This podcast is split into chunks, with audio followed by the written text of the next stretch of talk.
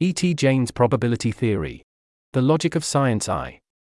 By Jan Christian Refsgaard and dentalperson.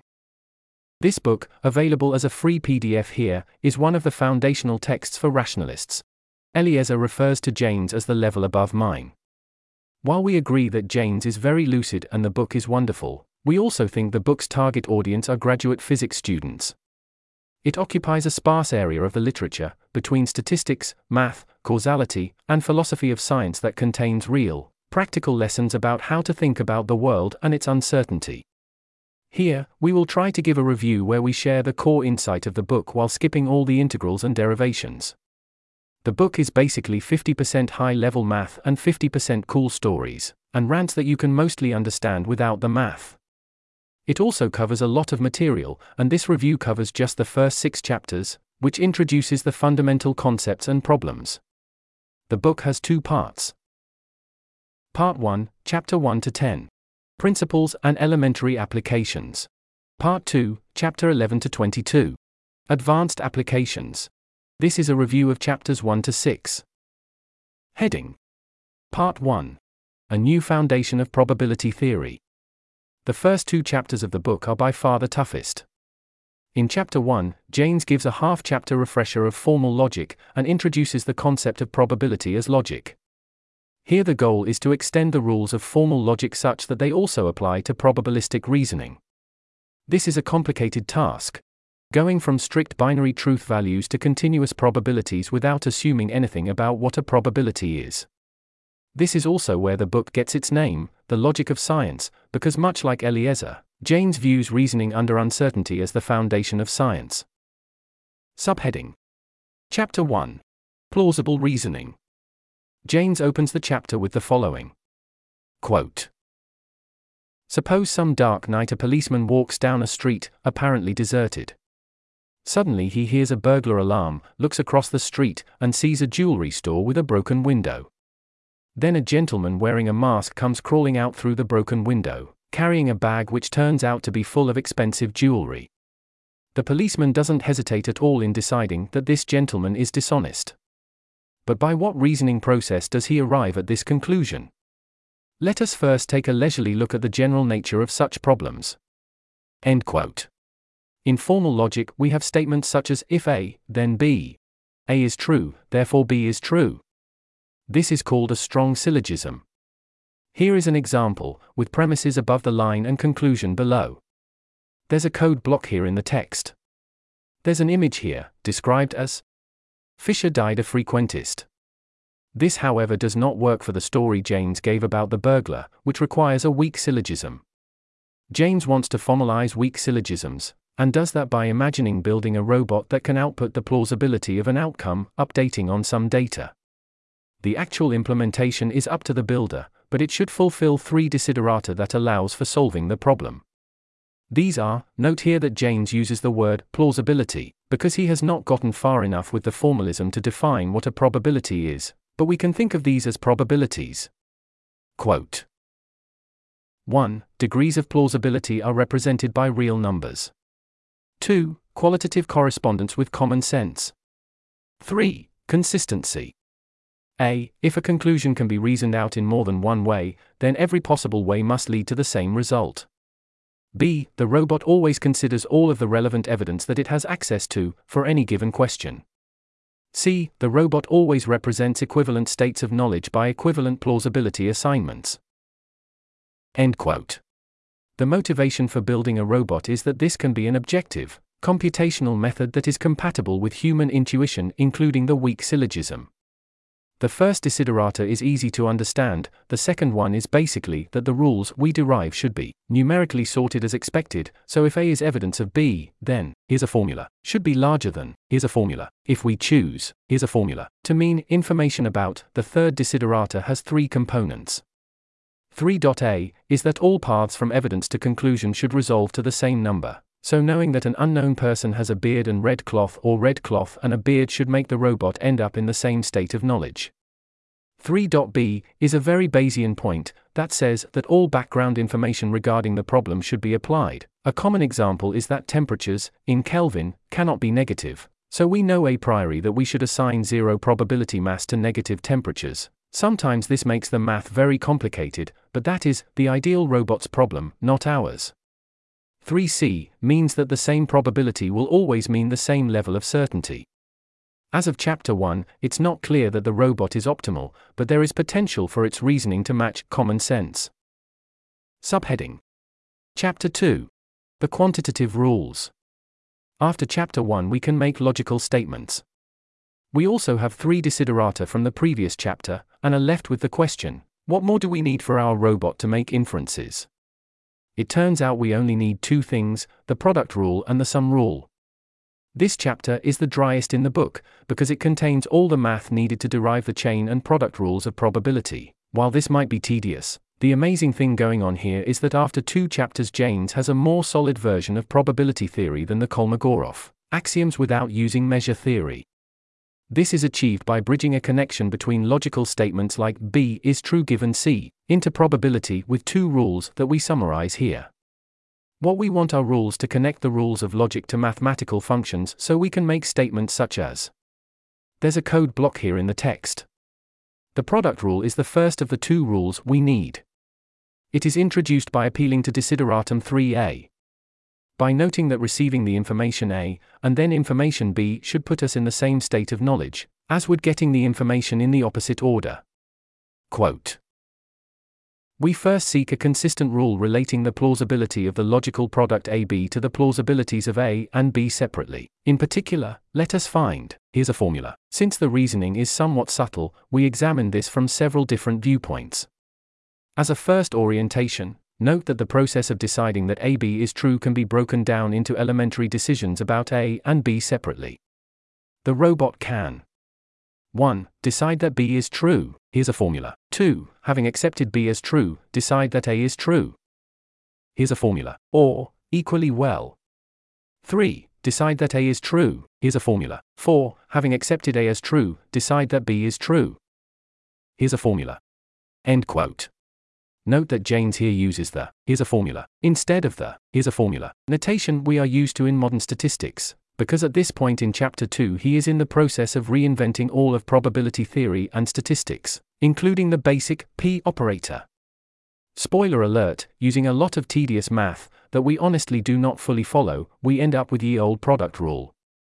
Here's a formula, or as Jaynes prefers it, Here's a formula. Note that Jaynes has a habit of always slapping on an extra conditional. Here's a formula. Instead of, here's a formula. To emphasize that, here's a formula. Is a probability subject to whatever background information, prior knowledge, you have available to you. For him, the concept of, here's a formula, makes no sense, as it suggests a probability independent of any information. The sum rule is basically that since A and not A is 1, here's a formula, then. Here's a formula. There's an image here, described as an urn with red and white balls drawn without replacement. This chapter also introduces the principle of indifference, which roughly states that given n possible outcomes with no prior information, they are all equally plausible. Up to this point, Jaynes has been using plausibility as a measure for discussing outcomes. At the end of this chapter, he introduces the original definition of probability from Bernoulli, 1713, the classical example of drawing balls from a Bernoulli urn as a ratio of the ball counts in the urn. So probability is a concrete, convenient, normalized quantity that is related to the more general notion of plausibility. With these rules and definition of probability, Jaynes now revisits the robot, which takes in information and outputs probabilities, instead of plausibility, for different outcomes to show the objective, deterministic property. Quote Anyone who has the same information, but comes to a different conclusion than our robot, is necessarily violating one of those desiderata. End quote. This seems obvious for the case where you have no information, for example with the Bernoulli urn case, assigning probabilities of each ball being picked, but initially feels problematic for the other cases where indifference doesn't apply. For example, you have side information that one of the balls is twice as large, People that try to follow the robot's rules might come out with different concrete values for each ball for this case. But the problem is now conditional on much more than the size of the ball, but rather the person's individual beliefs about how size of the ball increases likelihood of selection. The advantage of the robot is that it requires clearly specifying those priors, and the idea is if two people shared the same priors, they would converge on the same solution. Of course, in practice, we can never write all of our priors for most problems, but the principle is still useful for understanding how we would like to come up with posterior probabilities for complicated problems. It is interesting to note that Jaynes uses the word prior in a much broader sense than most Bayesian statisticians and rationalists. For example, the likelihood sampling function we use when performing a Bayesian update is prior information for Jaynes. If you come from information science, like one of us, then it is obvious that he is right. If you come from statistics, like the other of us, then this is immensely confusing at first, but it makes it easier to understand the concept of maximum entropy. Heading Part 2 Basic Statistics Reinvented. Subheading Chapter 3 Elementary Sampling Theory. Sampling theory is the foundation of classical or frequentist statistics. It concerns itself with forwards probabilities of the type if a urn has 5 white and 5 red balls, what is the probability of sampling, drawing, 2 white? This chapter rederives all the standard coin like distributions using the rules from chapter 1 and 2. Jaynes makes two interesting observations in this chapter logic versus propensity. When Jaynes wrote this chapter, people were much more confused about causality than we are today. And philosophers like Penrose takes it as a fundamental axiom that probabilities referring to the present time can depend only on what happened earlier and not what happens later, thus the two following scenarios are very different. My first draw from an urn was a red ball. What is your guess for the color of the second? My second draw from an urn was a red ball. What is your guess for the color of the first? However, when we use probability as logic, we do not care about causality only about how the information available to changes our beliefs. And in the above case, knowing that the second or first ball is red contains equal information about the urn, which in turn gives equal information about information about the unknown draw, whenever it happened. In Judea-Pearl's notation, this propensity versus logic is solved by introducing a new syntax, where, here's a formula, is the information B gives about A, as above, and the new notation, here's a formula, is how doing B, rather than knowing B, changes A. Reality versus models. Jaynes is a physicist and therefore cares about the real world, not the idealized world of mathematical models. If you are drawing from a real urn, then the size and shapes of the balls and urn matter for inference, so should we model the physics of the balls? Here is Jaynes's thoughts on the matter. Quote In probability theory, there is a very clever trick for handling a problem that becomes too difficult. We just solve it anyway by 1. Making it still harder. 2. Redefining what we mean by solving it, so that it becomes something we can do. 3. Inventing a dignified and technical sounding word to describe this procedure, which has the psychological effect of concealing the real nature of what we have done, and making it appear respectable. In the case of sampling with replacement, we apply this strategy as follows 1. Suppose that, after tossing the ball in, we shake up the urn. However complicated the problem was initially, it now becomes many orders of magnitude more complicated, because the solution now depends on every detail of the precise way we shake it, in addition to all the factors mentioned above. 2. We now assert that the shaking has somehow made all these details irrelevant, so that the problem reverts back to the simple one where the Bernoulli urn rule applies. 3. We invent the dignified sounding word randomization to describe what we have done. This term is, evidently, a euphemism, whose real meaning is deliberately throwing away relevant information when it becomes too complicated for us to handle. We have described this procedure in laconic terms, because an antidote is needed for the impression created by some writers on probability theory, who attach a kind of mystical significance to it. For some, declaring a problem to be randomized is an incantation with the same purpose and effect as those uttered by an exorcist to drive out evil spirits. That is, it cleanses their subsequent calculations and renders them immune to criticism. We agnostics often envy the true believer, who thus acquires so easily that sense of security which is forever denied to us. Shaking does not make the result random, because that term is basically meaningless as an attribute of the real world. It has no clear definition applicable in the real world. The belief that randomness is some kind of real property existing in nature is a form of the mind projection fallacy which says, in effect, I don't know the detailed causes, therefore, nature does not know them. What shaking accomplishes is very different. It does not affect nature's workings in any way. It only ensures that no human is able to exert any willful influence on the result. Therefore, nobody can be charged with fixing the outcome. End quote. Subheading Chapter 4 Elementary Hypothesis Testing. The previous chapter was about forward probabilities where we reason from hypothesis H to data D. We write that as here's a formula. But very often we have observed data and want to reason back to the phenomena that gave rise to our data. Here's a formula. This is sometimes called reverse probability because we are reversing the D and H in the conditional probability. It is also sometimes called hypothesis testing as we want to see which hypothesis fits the data. Priors. In order to flip or reverse the probability, we need a prior. Jaynes imagines the robot as always having information X available where X is all the robot has learned since it rolled off the factory floor, so what we want is not. Here's a formula. What the data makes us believe about H, but. Here's a formula. What the data and our prior knowledge makes us believe about H. Any probability, here's a formula, that is only conditional on X is a prior probability. It is important to note that it is prior in information a logic, not prior in time a causality, as there is no time variable in information theory. The prior information is simply the part of the information we have not rolled up in the data variable, and it can sometimes be arbitrary what is prior and what is data, your current posterior is your next experiment's prior. The same is true for the posterior, which is only logically after the prior, not causally. For example, I could reason that since I know your house was burned down when I checked today, prior, then your house probably was also burned down yesterday, here the information flows causally in the wrong direction. There are four common ways to set priors group invariance, maximum entropy, marginalization, and coding theory, where this book mostly focuses on the first two. Since the three previous chapters have given us logic, the product, and sum rule and sampling theory.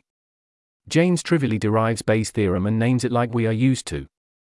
Here's a formula. In common parlance, these four probabilities, or distributions, are called. Here's a formula. Is the prior information we have about the hypothesis before the data. Here's a formula. Is the likelihood or sampling function which says how likely the data is under different hypotheses, in short. What does the hypothesis say about the data?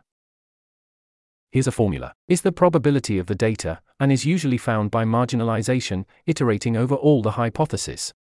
Here's a formula. Is called the posterior, it contains the information we have after considering the prior and data.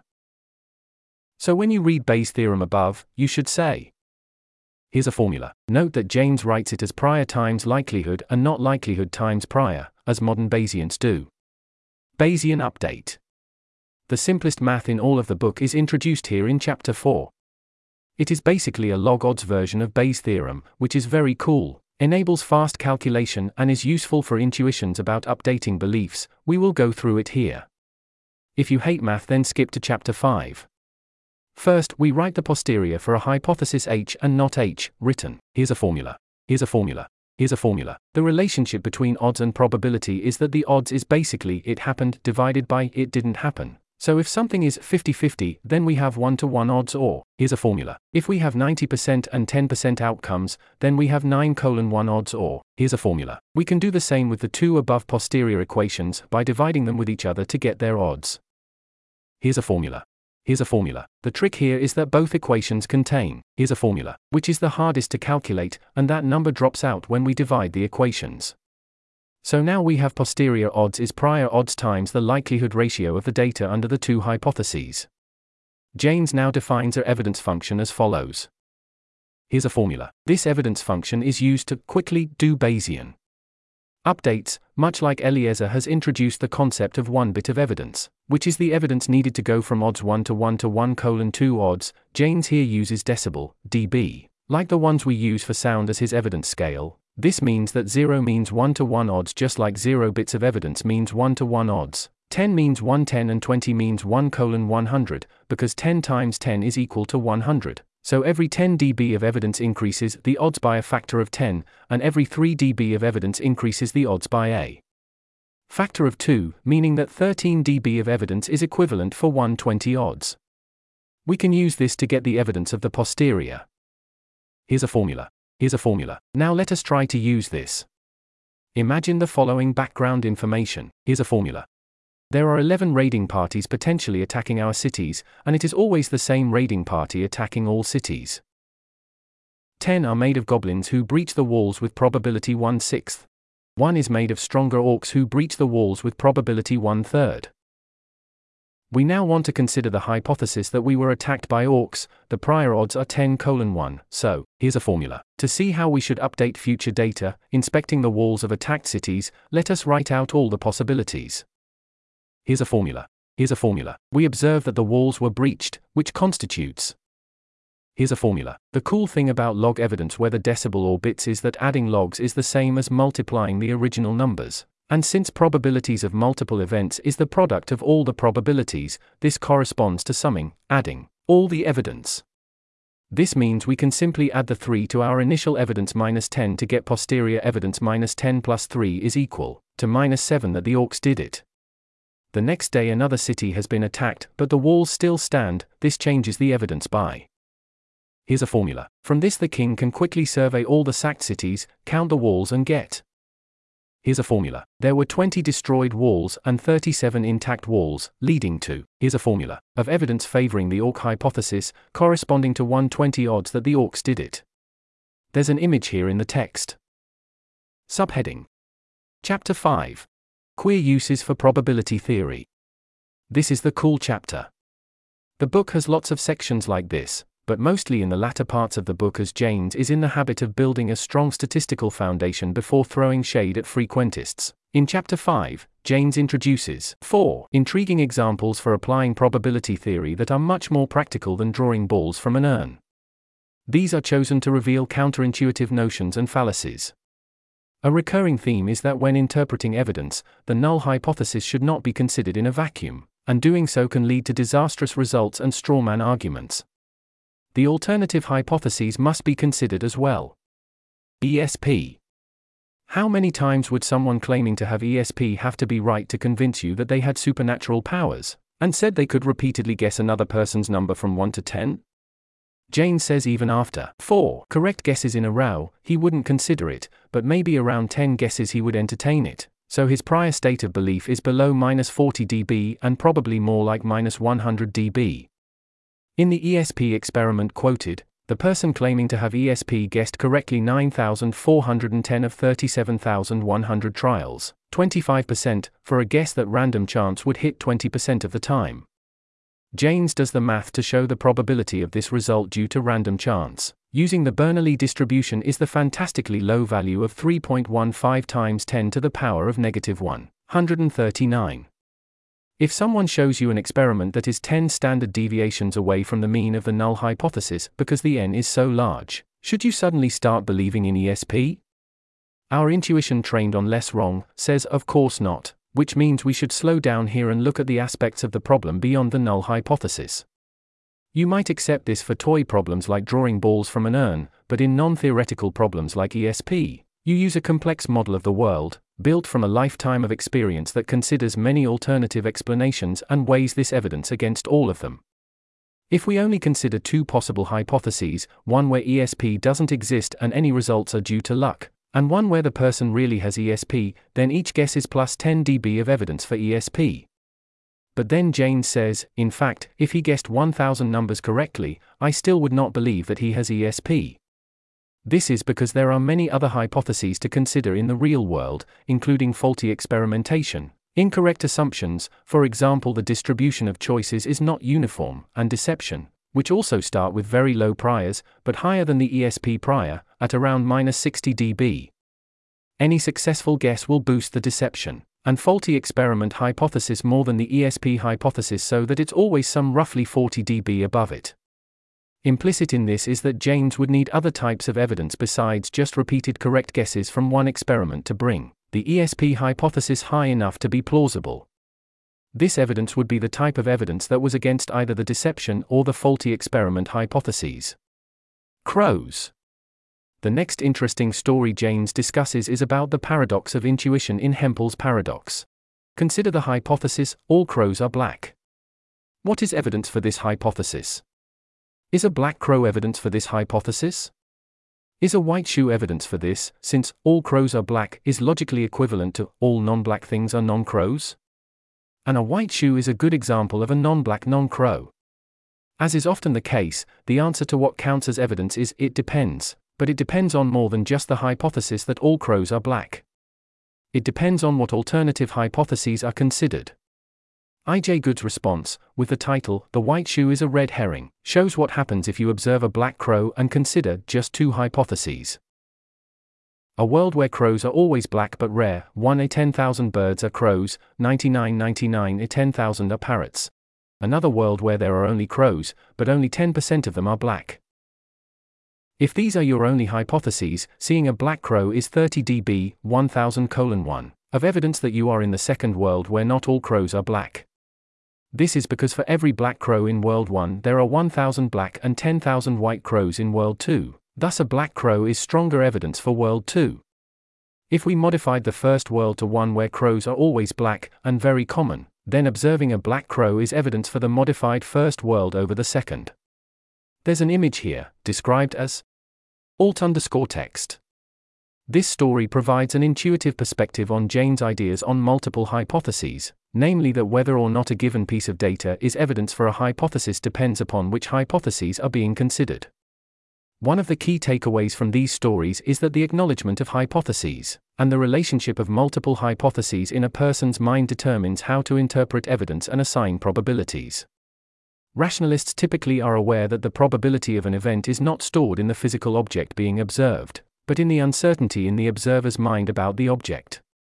In the Black Crow paradox, the feeling of paradox comes from a similar fallacy that the probabilities are stored in the individual hypotheses themselves, instead of the uncertainty about all hypotheses as they relate to each other and the evidence. Are humans using Bayesian reasoning? Kahneman and Tversky, 1972, and Wason and Johnson Laird, 1972, both show that humans commit violations of Bayesian reasoning. The most extreme is that A implies B, which many people consider equivalent to B implies A, where the correct logical rule is not B implies not A. Jaynes argues this is an example of Bayesian reasoning. For example, if all dogs are mammals, deduction, it also means that some mammals are dogs, Concretely, if only 20% of animals are mammals, this information increased the likelihood of dogs by a factor of 5. A implies B means that B increases the likelihood of A by a factor of 5. Subheading Chapter 6 Elementary Parameter Estimation. This chapter would usually be Chapter 1 or assumed reading of normal statistical books. Alas, we are now on page 149 and Jaynes finally introduces the concept of a parameter. This is like writing a 149 pages Introduction to Programming without introducing the concept of a variable for pedagogical reasons. The pedagogical trick being played here is to save yourself from the mind projection fallacy. If your model, or computer program, has a parameter for the frequency of red balls being drawn from my basket, then that is a feature of your model, not a feature of the basket. How can you write 150 pages of statistics without variables? Because they are not real. The way Jaynes pulled it off was by always pointing to the events in the world rather than the parameters in a statistical model in his head. So we have, here's a formula. The probability that the third draw from the urn is a red ball given two previous red draws, rather than, here's a formula, where theta is the urn's propensity to produce red balls. Thanks, Jaynes. First, we'll introduce the maximum likelihood estimator, MLE, which can be used to estimate outcomes or parameters. This method can be applied once you are able to assign probabilities to every possible outcome, by literally selecting the outcome with the highest probability as your estimate. This effectively discards a lot of information about the distribution, and can produce counterintuitive results if the discarded information was actually useful. There are some cases where this will have atypical estimates that are outside of the typical set in information theory.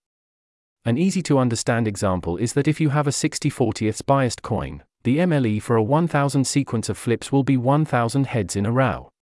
Note that this all heads result is the most likely estimate of the sequence, which we are focusing on to show counterintuitive properties of MLE. You could use MLE to estimate the number of total heads to expect instead of the ordered sequence, and it would estimate 600 heads here.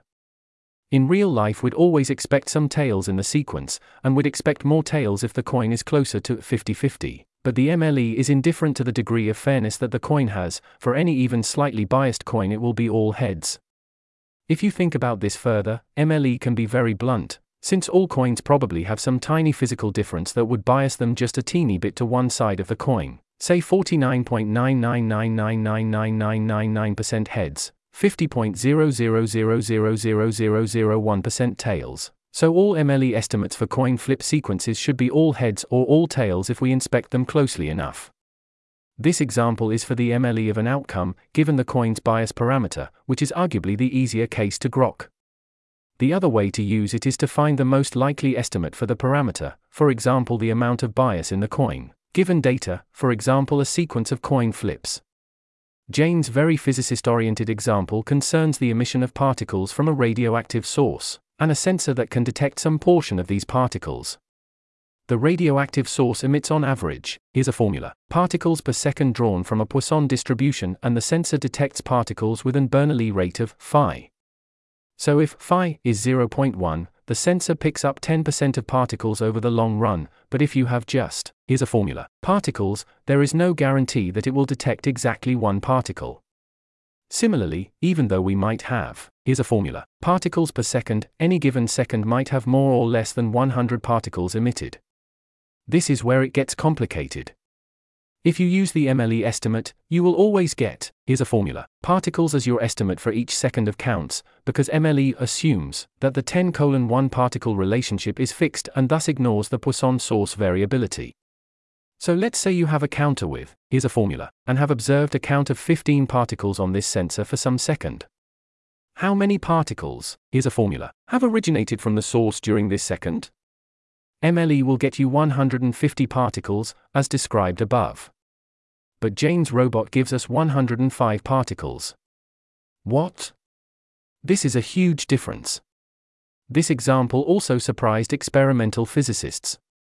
The reason the robot gets 105 and not 150 is because the source has lower variability than the detector, so a high number is weak evidence of an above average number of particles. While the above may seem very counterintuitive, all the confusion can be fixed by plotting the above distribution, which Jaynes does not do. Below we have three plots. There's an image here, described as the red line shows the MLE estimate versus the Bayesian estimate as the green line. Where the left is the source which follows a Poisson distribution, here's a formula. The middle is the detector, which follows a binomial distribution, here's a formula. The right is the posterior compromises of n between the prior, source, and likelihood, detector. The red line is the MLE estimate of 150, the green is the Bayesian estimate of 105. It is very easy without fancy math to see that the prior is narrow and the likelihood is broad, so the posterior compromise should favor the prior. In modern parlance, this approach is called full Bayesian, because we use the full distributions to make inference where the MLE approach hopes that the mode of the distributions capture sufficient information. Back in math land, by using the Poisson distribution to model the distribution of particles given the source strength and sensor counts, and using the entire posterior distribution to calculate the expected number of originating particles, Jaynes' robot takes the 15 observed particles as the minimum possible particles, we assume the sensor doesn't produce counts without particles, and adds to this. Here's a formula. Where the 100 comes from, here's a formula, and 0.1 comes from phi. As the coin example shows, MLE can be blunt, because it doesn't consider all of the information. In the coin example, it didn't care about the degree of bias. In this particle sensor example, MLE didn't care about the source strength. Here's a formula. We should note that there is a risk of strawmanning MLE too much if we don't mention there may be ways to ameliorate this with MLE by asking a different question, but the point is that incorporating more information can be good sometimes, and MLE often discards information.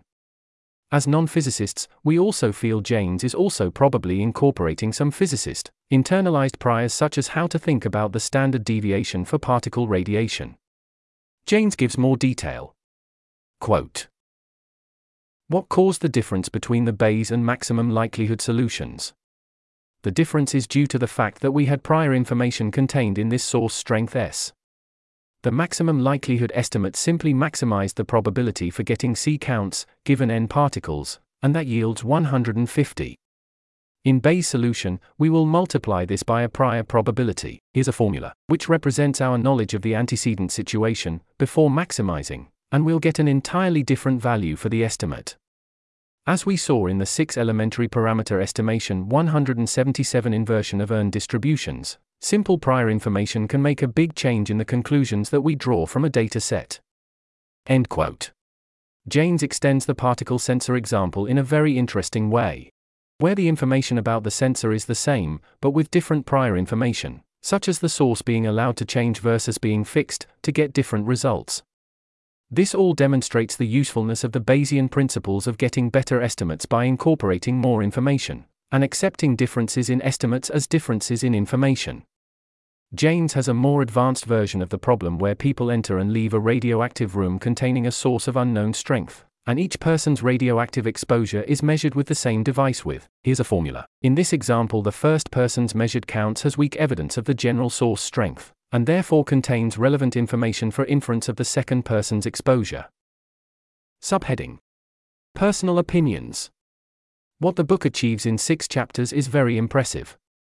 From a philosophical perspective, Jaynes derives the Bayesian framework from only logic and a few desiderata. Other Bayesians, such as De Finetti, come to many of the same conclusions easier using gambling and the principle of indifference. Jaynes personally finds gambling to be a very vulgar foundation for statistics. However, the important insight does not come from his aesthetic preference for logic, but that Jaynes's version of Bayesian Statistics is grounded in information theory instead of gambling, and epistemologically it is much easier to ask the question how does this information change my beliefs, rather than, if I was a betting man applying the principle of indifference to the outcomes, what odds would I then put on my prior beliefs so nobody can Dutch book me? For simple problems, Jaynes and De Finetti will invent the same priors and likelihoods, but for more advanced situations, information theory gives a much better starting point for setting priors. One of us works with proteomics, the study of all the proteins in the body, and saying, the effect of gender is large in some proteins, so it is probably also large on other proteins, information theory, is actually how he thinks when he set up fancy hierarchical models with adaptive priors. He does not think, if I was a betting man and saw a large effect for gender for some proteins, then I would naturally use this adaptive weird prior so I do not lose money when betting with my co workers.